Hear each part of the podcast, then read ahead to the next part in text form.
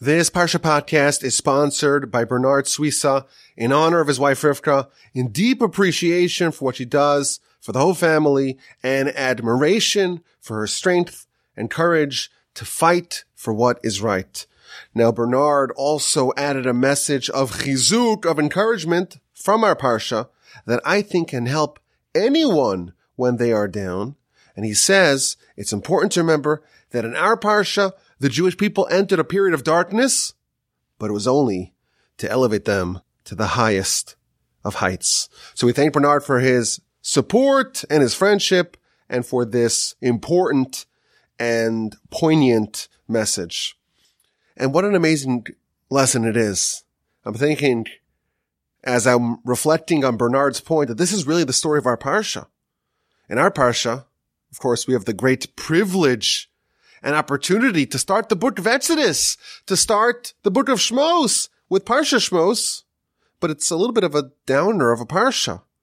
The nation begins a rapid decline. We left off last week.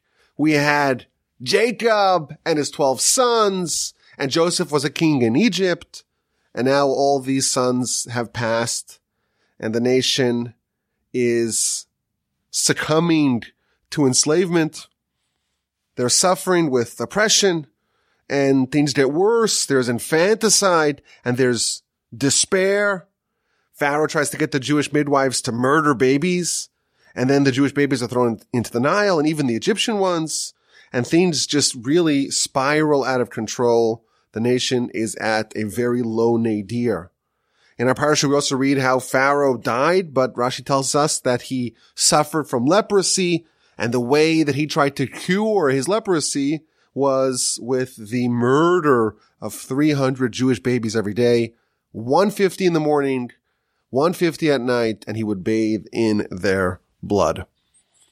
And it's a sad parsha. You know, you read it and it's, it's overwhelmingly painful to read about what the Jewish people had to endure. But in chapter two, we read about Moshe. Moshe is the bright light that's going to change everything and he has a very fortuitous origination story, how he ends up being raised by Pharaoh and Pharaoh's family, Pharaoh's daughter in the palace. And then he is wanted for murder, has to escape. We know the story, but then he has the episode with the burning bush. Moshe's selected. He's been chosen to go save the Jewish people. And of course, much of our parsha deals with the negotiations and the back and forth and the long series of objections that Moshe presents. He doesn't want to go. He's humble. He wants other people to lead this effort, but eventually he heads down to Egypt. He gets his father-in-law Jethro's approval. He rendezvous with Aaron at Mount Sinai. They get to Egypt and they coalesce all the elders and armed with the miracles that God gave him, the staff that turns into a serpent and the water that you pour it onto the ground and it turns into blood and the hand you stick it into your garment and it turns leprous and he appears before Pharaoh.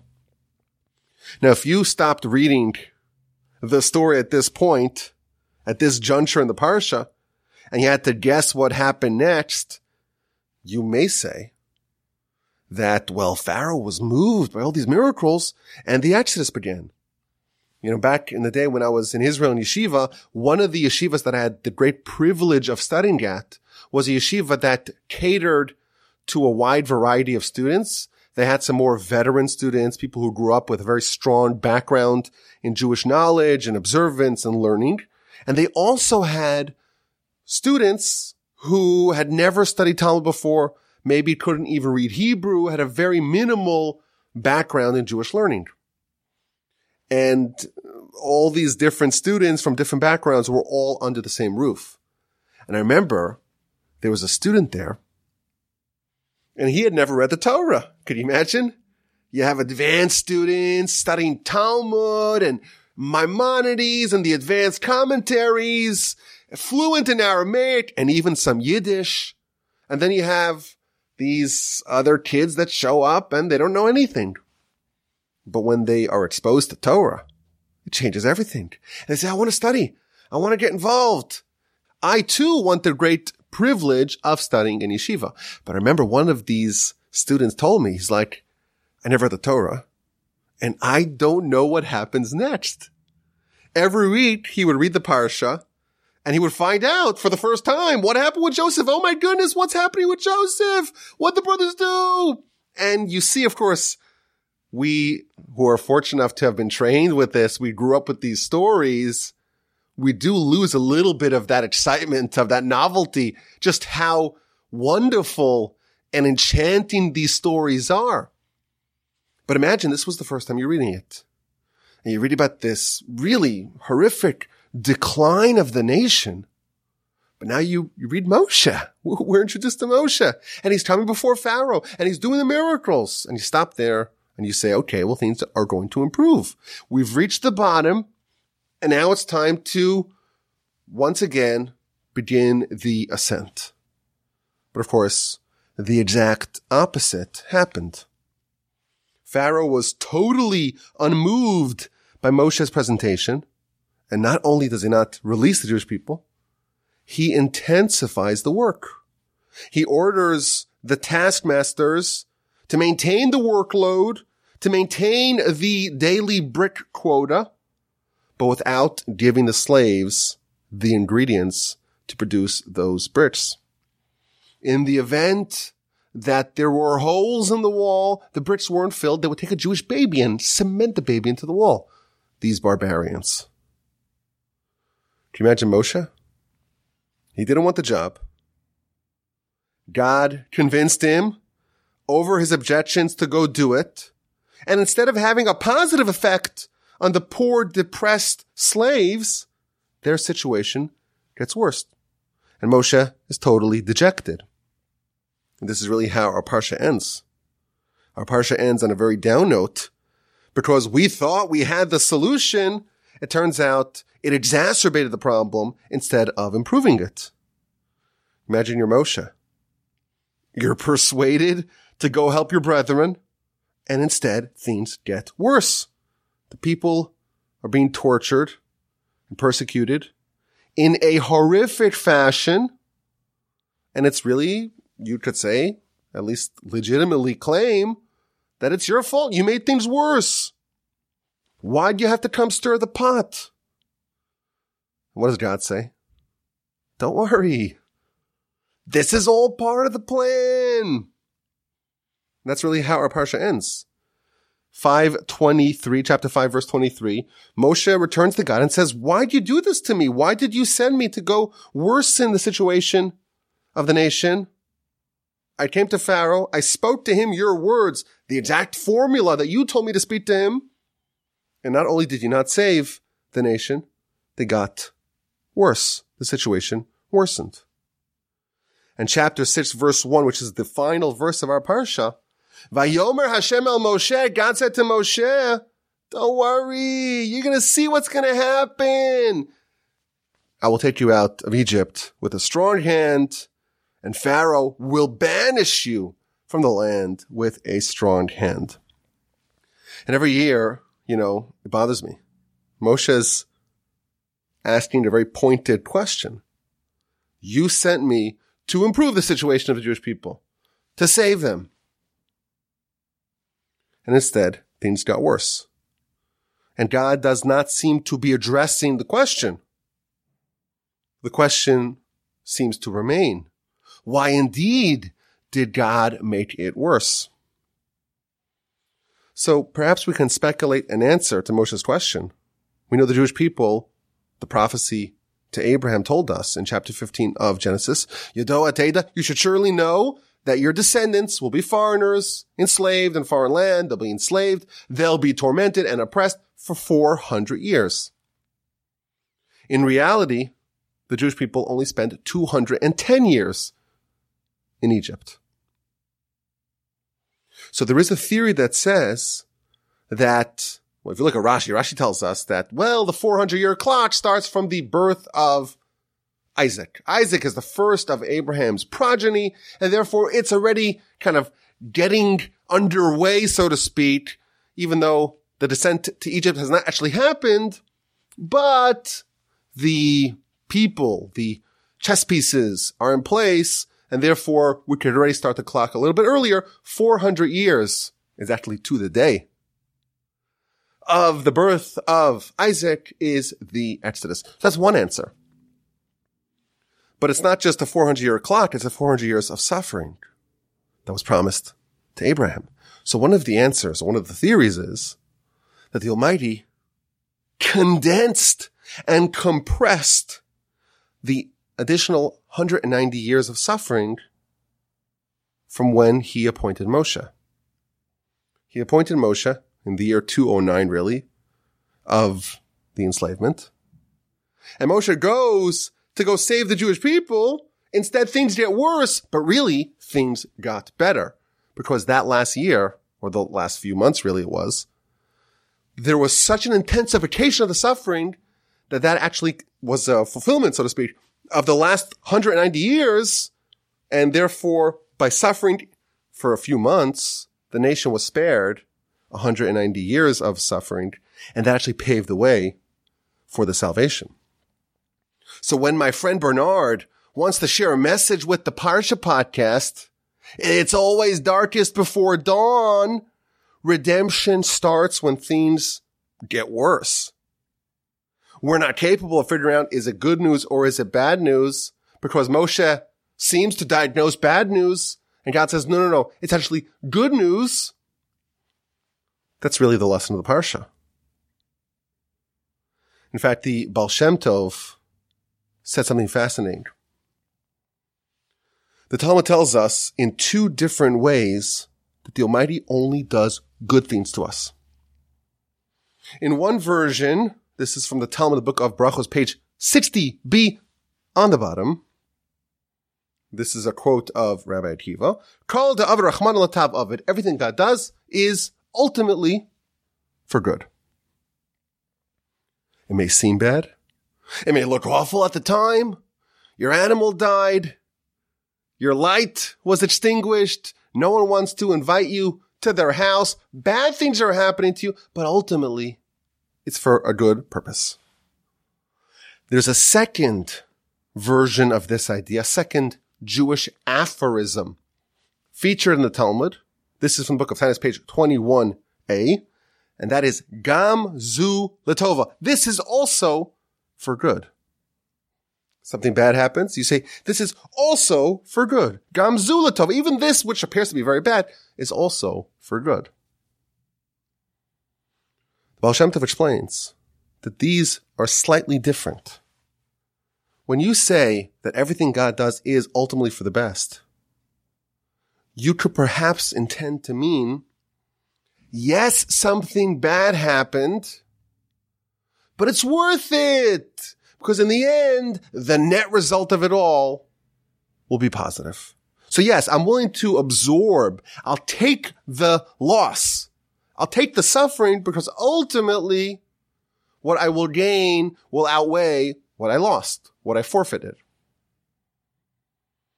Comes along the Talmud and tells us there's another angle to this. Gam zu latova. Even the suffering that you think apparently ostensibly is suffering is in fact also good. You can't see it. You don't know how it's good, but there is no bad. It's not like you'll take the bad to get the good even the bad, gamzu, even the bad is Latova. So we thank our friend Bernard for his sponsorship of the Parsha podcast, but also for capturing one of the central lessons of the Parsha. Like I said, we often can't really differentiate between good news and bad news. Sometimes things have to get worse in order to get better. And even those things that are bad if we could zoom out and have a much broader perspective of what's actually happening, we will discover Gamzulatova, that is also good. See how amazing the Parsha podcast family is? We get treated to these amazing crowd-sourced lessons. If you want to share a lesson or an idea, send me an email, rabbiwolbe@gmail.com and also, before we begin the actual Parsha podcast, my prepared notes, if you will, the end of the calendar year is approaching. If you want to squeeze in a donation to Torch before the end of the year, you want to support the amazing work of Torch of the Parsha podcast in 2021. Of course, in 2022, we're going to have a big fundraiser as I've spoken about in the past.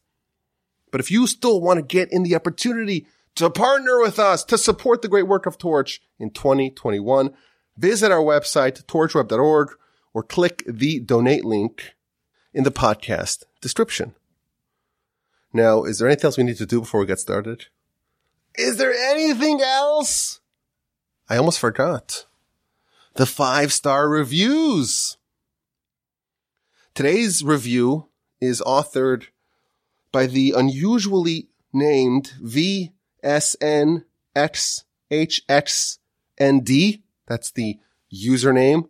It sounds like one of those usernames that you get when you clean your keyboard for, for Pesach. You just put your hand across the keyboard and whatever comes out, that is what appears on the screen. So whoever this person is, they wrote a weekly joy, five stars. These episodes light up my week. The enthusiasm in your voice always makes me smile and I have deeply enjoyed the truly exquisite insights your interpretations offer. Thank you so much. VSNXHXND. If this actually stands for something, I totally missed it. You can let me know in an email what the symbolism behind that unusual username is. Okay, let's get started. Let's begin. This is the, please God, penultimate Parsha podcast of 2021. With the help of the Almighty, we haven't missed a single week. I thank you for your support and listenership and incredible enthusiasm throughout the year. In chapter three of the book of Exodus, we read about the episode of the burning bush. It starts off by telling us, this is verse one, Moshe was a shepherd. Like a lot of great people, we've talked about this in the past, a lot of great people are shepherds. And he is leading the flock in the wilderness to not steal from anyone. And he arrives at a mountain that is Mount Sinai. And an angel of God appears to him in a fire, a fire in a bush, a burning bush. And he sees, and something very unusual he notices, there's a fire, and the fire is burning ferociously, but it's not consuming the bush. And Moshe says, let me see what's going on over here. Let me investigate. What's happening? Why is the bush not being consumed by the conflagration? And we read in verse four, and God saw that Moshe went to go inspect, and God called him from amidst the bush and said to him, Moshe, Moshe, Vayomer hineni, here I am. Take off your shoes. This is holy and sacred ground. And God begins the conversation with him. I am the God of Abraham, Isaac, and Jacob, etc. And the dialogue begins. So first of all, there's an amazing Rashi over here. Rashi asks the question, why was God, so to speak, in a bush? Of all the trees, God could have been in any tree. Why in the bush? Says Rashi, Mishum imo anochi batsara, to indicate that God is with us in our pain. The Jewish people are suffering. They're enslaved. They are recipients of war crimes at the hands of the Egyptians. And God, so to speak, is also suffering alongside of us.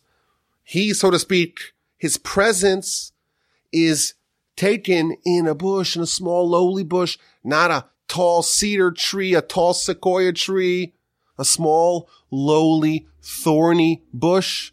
That's how, so to speak, God behaves when we're suffering.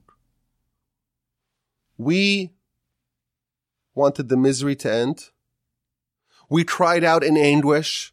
We were suffering and God suffered alongside us. Imo. I'm with you in your pain. God also wanted the misery to end. Similarly, we're going to read this in a couple of weeks in the end of Parshas Mishpatim. This is talking about the Mount Sinai experience and the 70 elders who ascend the mountain up to a certain point. And the description that we read of what they saw, they saw God, whatever that means, and underneath his feet, whatever that means, was the likeness of brickwork. So whatever vision they had of God had brickwork in it. And again, Rashi explains, the Jewish people were enslaved with bricks. And therefore, so to speak, the Almighty, whatever this means, again, theologically, it's hard for us to understand what exactly our sages are telling us. But the message for us is when we're suffering, God, so to speak, suffers as well. When we're forced to have to make bricks, so to speak, that's not lost by God. There is brickwork, so to speak, with God as well. We're suffering. He suffers alongside us. He's empathizing with us by having his presence in a thorny bush, in a small little lowly bush, and there's brickworks as well with God. Talmud tells us when a Jew suffers, even if that Jew is a criminal, even if that Jew is a convicted felon, a convicted murderer, the Shekhinah, the divine presence, again, whatever this means, whenever we talk about theology, we have to understand that this is all an analogy for us. The Shekhinah, the divine presence, is suffering alongside that person. It's an amazing thing. A hardened criminal, the criminal is being executed for a horrific and egregious crime, but the pain of the criminal, so to speak, is felt by the Almighty on high. This is the divine behavior. Our just tell us.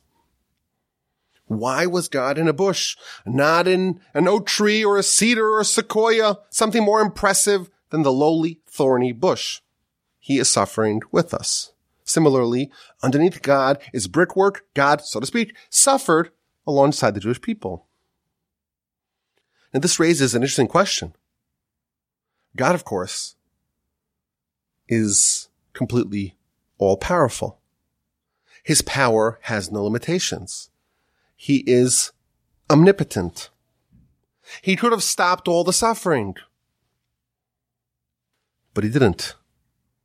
Why didn't God stop it? What was he waiting for? Why did God allow us to suffer so much? Of course, he's not indifferent to our pain. It registered. The brickwork, the bush. Of course, however we understand that theologically, it registered. Those Brits weren't just here with us, the slaves suffering here. It was in heaven. We weren't suffering alone. God suffered, whatever that means, as well. So why didn't he stop it earlier? So of course, this is an easy question to answer. You could say, well, he did stop it earlier because it happened 190 years before it was supposed to conclude. Also, it's not such a great question because it's really unanswerable question. Even if God stopped it 50 years earlier, you would have the same question. God should have stopped it even earlier. So it's an unanswerable question. But nevertheless, when we look at the commentaries, we find something absolutely amazing. Chapter 3, verse 3 and 4. Moshe says, let me stop. I see an unusual thing here. There's a bush on fire, but the fire is not consuming the bush. Verse 4. And God sees that Moshe stopped to look, and therefore God called out to him from amidst the bush and said to him, Moshe, Moshe, Vayomer Hineni. God saw that Moshe turned to look at the burning bush, and therefore he called out to him. It seems, just by reading the verse, that it was Moshe's curiosity, his interest in pursuing the unusual spectacle of a burning bush not being consumed by the fire, that is what triggered the Almighty calling out to him and initiating this prophecy. And the Medrash says this clearly. In the Medrash Tanchuma in our Parsha, 15.2, Rabbi Yochanan Amar, Rabbi Yochanan says, Moshe took three steps towards God. Says Rabbi Shimon ben Lakish, Moshe didn't take any steps towards God. He just turned his head. And God said, you took the time and the pain and the effort to look, to investigate, to pursue, to examine what's going on with this burning bush. I promise that I will make you worthy of prophecy. And therefore, because Moshe turned to look, either he walked three steps or he just turned his head, took an interest in it. He made a move. God says, I'm calling out to you, Moshe, Moshe, vayomer hineni. This is an amazing midrash. Moshe initiated prophecy. He took the first step, and that's why God indeed gave him the full-fledged prophecy. If you look at the commentary of the Sforno, he says the same kind of idea. Habale Taher, if someone comes to try to achieve purity, he will be aided from above. Moshe wanted purity. Moshe wanted prophecy. Moshe wanted a relationship and Moshe pursued it. And God said, okay, Moshe, Moshe, where are you? I'm ready. Similarly, at Mount Sinai, the verse says, Umoshe Alah El HaElokim, Moshe ascended to God, and then God called out to him. It's an amazing thing here. Moshe is ready for prophecy. He has been trained well. He has demonstrated his credentials. Nevertheless, to actualize that prophecy, he has to take the first step himself both by his first prophecy, burning bush, and by his greatest prophecy, the Mount Sinai revelation, Moshe has to initiate. He has to take the first step. And this is a principle we see many places, both in the Exodus story and in Jewish literature more broadly. We all want, nay, we all need a relationship with the Almighty. We want it. We need it. And he also wants it. The Almighty is our creator. He's Avinu Malkeinu. He loves us like a father. He loves us like a parent, only more than a parent. And he wants to give us everything. But there's a principle. We always have to make the first step. If you want the purity, you can get as much of it as you want. But you have to take that first step and you have to initiate, you have to start, and only then will you unlock that divine aid. Once you make the first move, you're unlocking tremendous, unlimited divine bounty. There's an incredible midrash.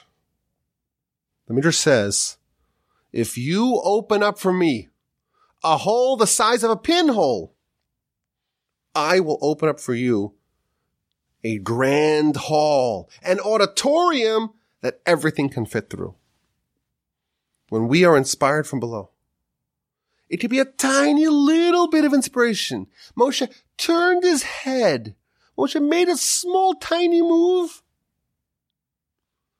That opens up the gateways of heaven as wide and as broad as possible. There is precedent for this. We read about it a couple of weeks ago, Parshas Vayetze. If you remember, we talked about Jacob and the accelerated journey of Jacob. He left Canaan, went all the way to Haran, and then he was inspired and said, Oh no, I went and I passed by the place where our forebears, my forebears prayed, and I didn't pray. He turned around and right away a miracle happened and God accelerated his journey. Same kind of idea. God did not stop Jacob and say, Oh, you're passing by here? It's time to pray. No. If you're not inspired, if you don't make that first move, God will not awaken you. You will remain fast asleep. But once you awaken and arouse yourself a little bit, you say, I want to become pure. I want to make a small little pinhole in the vast separation and barrier separating me from God and me from my fellow men and me from my ambitions and my goals. You take a small little chisel and make a small little hole. You initiate this effort. Once you start it, all the miracles in the world will be availed to you. If you don't do it, if you don't have that inspiration on your own, God will not do it for you. Moshe leans in. Moshe begins to pursue the prophecy and boom, he unlocks all the blessings of the prophecy. Had Moshe not initiated, it seems to me, I think this is a very fair reading of the Midrash and really of the verse. It seems to me, had Moshe not turned around and said, what's going on over here? What can I do about it? What's the lesson for me? What does it mean that there's a burning bush here that's not being consumed? Had Moshe not done that, he would not have gotten the prophecy. That is how it works. This is how the system works. Yes, God wants exactly what we want. But he will, so to speak, sit on the sidelines until we make our move. Now, we're talking about Moshe's prophecy, but really every stage of the redemption follows this pattern. In our Parsha, Parsha Shmos, chapter 2, verse 25, the Ramban tells us the Jewish people were suffering. Pharaoh died, he got leprosy, and the Jewish babies are being slaughtered, and the people can't handle it, and they cry out to God in despair. Says the Ramban, the time for the redemption had arrived. Nevertheless, without that prayer, without that initiation that comes from below, without the people calling out to God and saying, God help us, God wouldn't have done anything. You have to open up that pinhole. Even if it's a microscopic little hole, God will take that and transform that into a grand auditorium sized cavernous hole that everything that we want, everything that we need, and everything that we hope and aspire for can fit through. Moshe is amidst the negotiations with God. And he asks God, what do I tell the people when they say, who sent you? Which name of God, so to speak, is operating over here? So God responds, Eke, Eke Asher Eke, which is how we pronounce the name of God, because we don't say God's name, of course, in vain. So we say Eke instead of the way it's actually spelled in scripture. What does this mean? What does this name represent? Says the Ramban again. This is chapter 3, verse 13. I will be as I will be. I will be to you the same way you will be to me. If you start if you initiate, if you're invested in this, I too will be invested in it. If you're not interested, if you don't make your move, don't expect God to do anything either. With the actual Exodus, we're going to read about it in a couple of weeks. The Jewish people had to do a mitzvah. They had to do the paschal offering in Egypt. And they had to hold the animal and guard the animal for four days. And Rashi tells us the Jewish people needed to do something. There had to be some sort of initiation from below, a mitzvah that we start, so to speak, this relationship between us and God. A mitzvah, of course, is a human seeking a connection with the divine. To have this exodus, you have to have a very strong bond with the divine, but that bond doesn't get built unilaterally. The way it gets built is by man. And when we say man, we mean humans. The humans initiating, even if it's a very little connection that they're fostering, a very little puncture in the vast labyrinthine barrier between them and God. But they take the first step. God will take some TNT and blow a hole, blast a hole in the vast separation that exists between us and him. At the sea, God wanted to save the Jewish people, surrounded by our enemies who want to kill us. Nachshon jumps in, self-sacrifice, embracing martyrdom. Man is inspired. God follows suit and splits the sea for us. The whole story of the Exodus, from Moshe's initial prophecy to God even considering Moshe, to the actual Exodus itself, to the name of God that's being operational over here, or that's ex- expressing itself, that's manifesting itself in the Exodus. Of the sea, everything, Moshe's ascent to the mountain and the prophecy at Sinai, everything follows this pattern. You make a move, you take a small step towards God, and God will take a quantum leap towards you.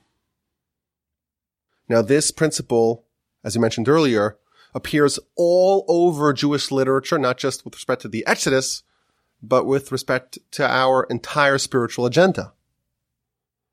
The Talmud tells us the book of Yoma, page 39a, Adam mekadesh atzmo me'at. If a person makes themselves a little bit pure, mekadshin oso harbe. From heaven, they will purify him a lot. You make a small move. You undertake a small initiative of holiness.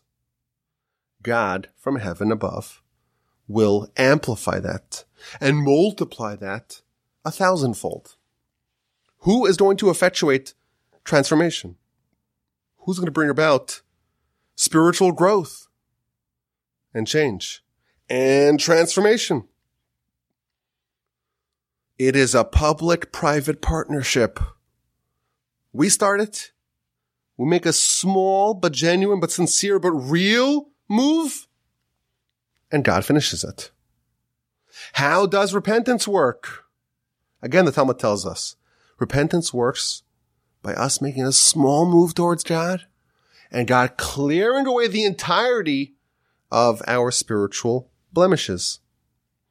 We make the move from down below and thereby we merit a sea, an ocean of assistance from above.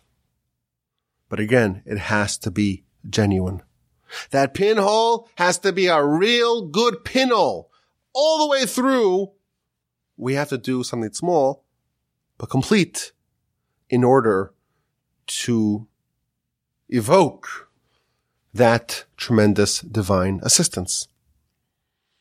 My grandfather, blessed memory, when he was writing about this subject, he talked about the conscription of soldiers in war. This is something we read about in the book of Deuteronomy Dvarim. They conscript the soldiers and they tell them, don't be fearful of the enemy. Don't worry about them. For God, He is the one who's going to make war for you. He is going to fight in your behalf. You don't need to worry. What this means is, if you are worried, God won't fight in your behalf. How do you effectuate, how do you bring about the fact that God will fight for you? When you rely on Him. If you say God will fight for me, if you have that initial movement towards God, towards faith, towards reliance on God, God will in fact undertake an entire war effort on your behalf. Now I mentioned that I think that this is a topical lesson we are at the end of the calendar year. It's almost 2022. It's almost the time for a New Year's resolution. Now, of course, New Year's is not a Jewish holiday. We have our own calendar, and it's not the Gregorian calendar, or for that matter, it's not the Julian calendar either. We have our calendar, and we have Rosh Hashanah, which is the first of our calendar year. Nevertheless, it's my belief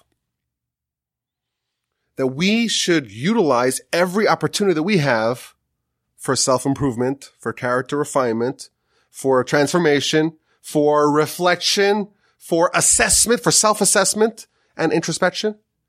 All those opportunities, in my opinion, should be embraced.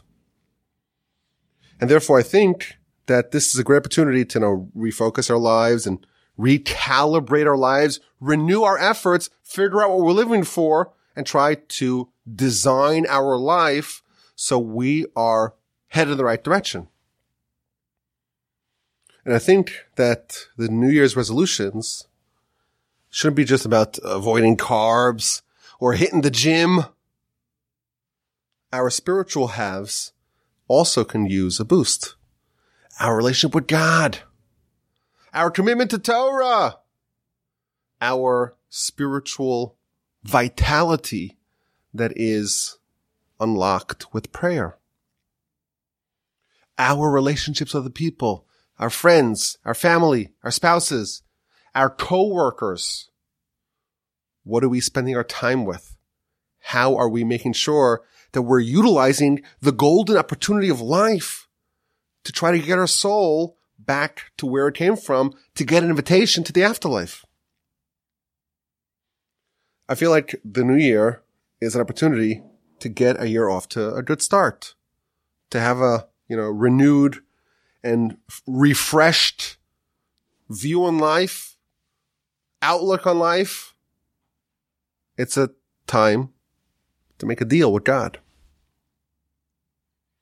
What do you need to do to make a change? What do you need to do to earn something? To change something? You need to follow this model. You need to realize that no one will do anything for you unless you do something for yourself.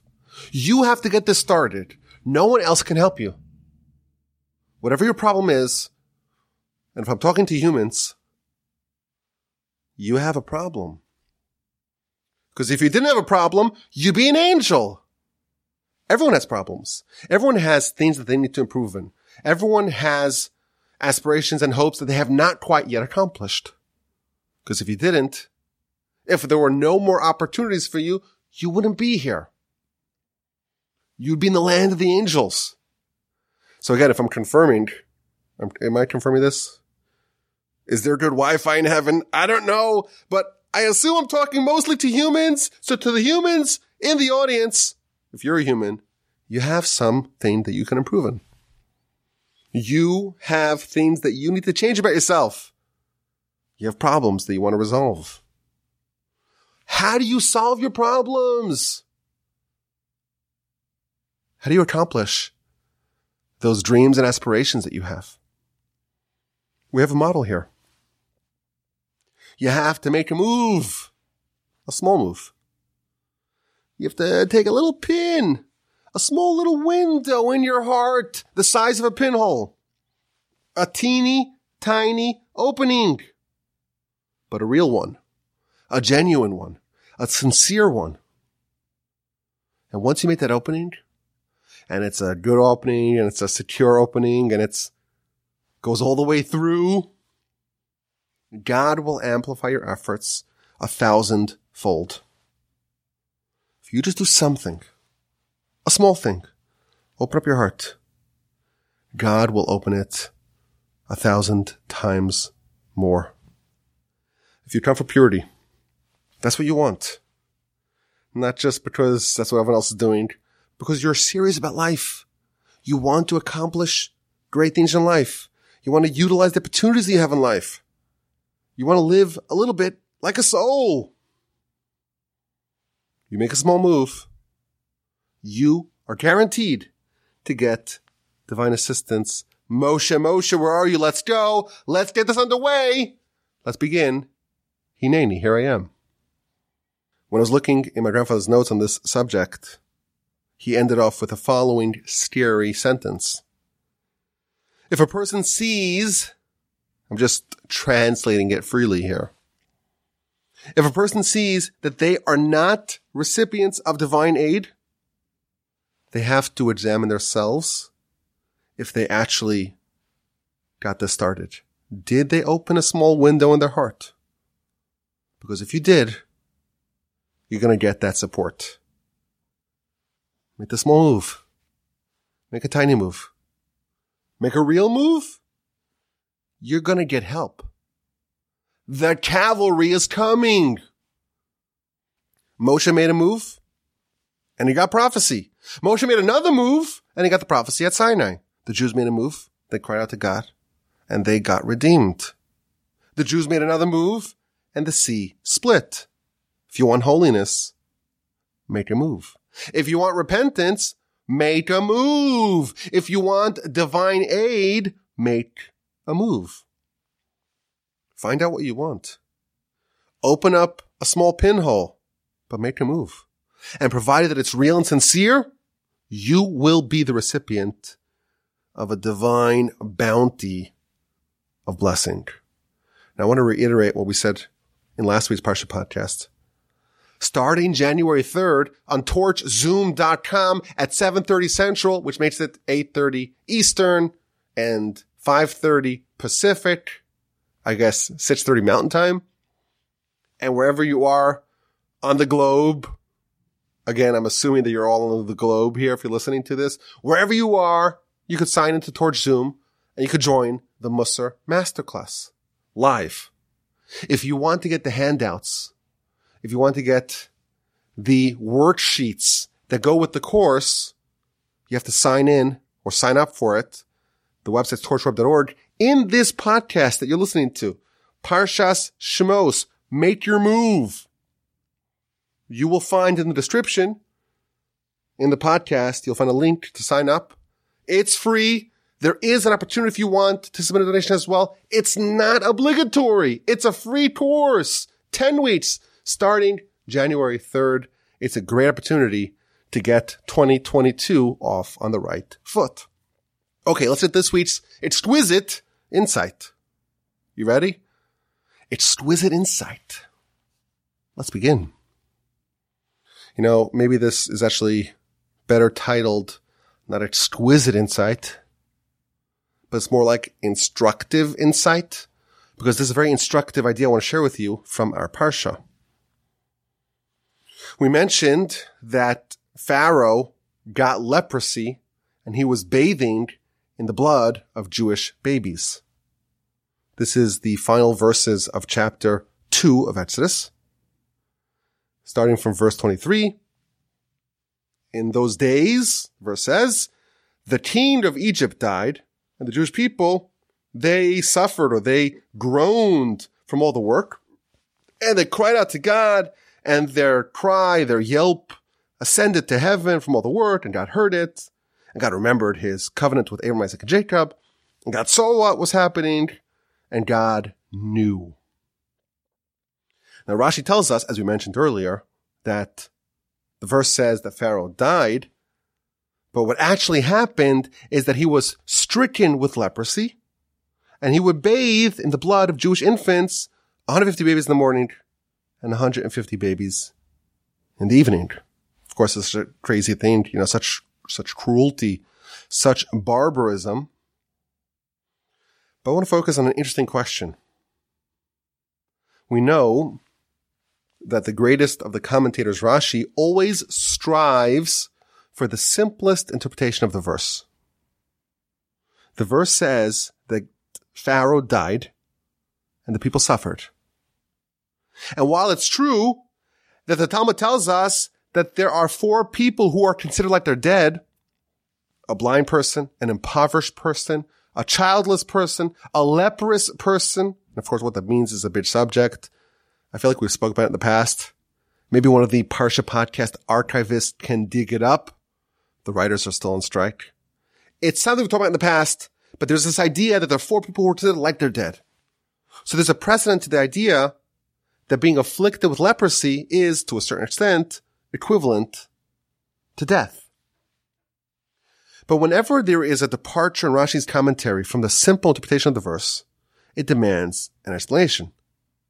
You read the verse, and it seems to be very understandable. There's an easy interpretation of what the verse is trying to tell us.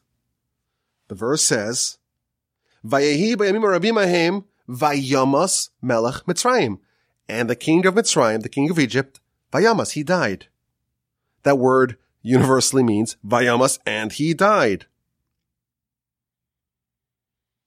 Again, it seems to be very self-understood. Yet Rashi says, no, he didn't actually die. He got leprosy. And that caused the Jewish people to cry out because their infants were being murdered every day. But why change the meaning to something else when there is a readily easy and literal interpretation of the verse, why would Rashi change it? So I think it's a very instructive insight for anyone who is, you know, who wants to study at a more deep level and wants to study Rashi. It's always helpful to ask these kinds of questions because Rashi again is always going to opt for the simplest interpretation. And whenever the interpretation that Rashi gives us seems to be very not simple, it means that there has to be a reason why he felt that this actually means what he is, or at least the simplest interpretation of it is what he offers in his commentary. So I saw four answers to this question. And again, answer the question why when it says that Pharaoh died, it actually means he remained alive, but was stricken with leprosy. Why is that the simplest interpretation of the verse? So one of the answers I saw, very basic answer. The verse doesn't talk about succession. Whenever someone actually dies, a king actually dies, scripture always tells us and was succeeded by such and such person, the next regent, the next king. Here, there is no mention of a replacement. It must be that actually doesn't mean on a simple level that he died. It means that something else happened. He got leprosy. One answer. A second answer from the Sifsei Chachamim, who says that if you look at the juxtaposition of the verse, the verse says, and Pharaoh died, and the Jewish people suffered. The Jewish people cried. If it meant that he died simply, they should be very happy. Stalin is dead. Hitler's dead. Pol Pot and insert your favorite dictator is dead. Celebrate. The verse again tells us that because he died, it was a reason for suffering and for anguish and cry. It must be that the simplest interpretation is that something else happened that compounded the pain. And we know that leprosy is a form of death. That's actually a simple interpretation based upon the Midrash that tells us he got leprosy and bathed in the blood of Jewish babies. The Malbim gives a third answer. The verse is introduced, Vayehi bayamim harabim It was in those many days. Death is something that happens once. It's a one-time thing. Why does it say in those many days Pharaoh died? It must be it was a different kind of death, a death that extended for many days. He had leprosy for a long time, and that is why it's a simple interpretation. And finally, the fourth answer, courtesy of the Gaon of Vilna, he says that there's a policy that kings don't remain kings on their deathbed. In fact, when King David, the paradigmatic example of a king, the person who is forever called King David, the person who is the father of the monarchy, the Davidic monarchy, when he died, the verse says, Vayekruvu Yimei David Lamus. David is always called Hamelech David, King David, David Hamelech, David the king. When he's about to die, David was about to die. There is no mention of the fact that David is a king. Ein shilton biyom the verse tells us in Ecclesiastes. There is no control, there's no domineering in the day of death. Ultimately, everyone must bend the knee to God. And you know what? You could be a king your whole life. When you're about to die, you're a king no longer. Now you are simply a subject of God like everyone else. The verse here says, Vayamas Melech Mitzrayim, the king of Egypt died. It must be that it was not a literal death because then he would never be called the king. It must mean that the simplest interpretation is that he remained alive, but he died because he got the leprosy. I think this is a very instructive insight. It's not as exquisite as we aim for every week, but I found it very instructive because again, if we want to study Rashi, this is like the inner workings of how the study of Rashi would go to ask these kinds of questions. I hope you enjoyed it. I hope you enjoyed this Parsha podcast. I don't know, like 5% of the pleasure that I got. I hope you got. Thank you for listening. Thank you for being here for me, for the Parsha podcast, for Torch the whole year. The penultimate Parsha podcast. Please go with Help the Mighty. We will do this again next week. Until then, have a great day. Have a fantastic week. Have a splendid and wonderful and terrific and sensational and exceptional Shabbos upcoming. And please God, we will talk again next week for Parshas Va'era.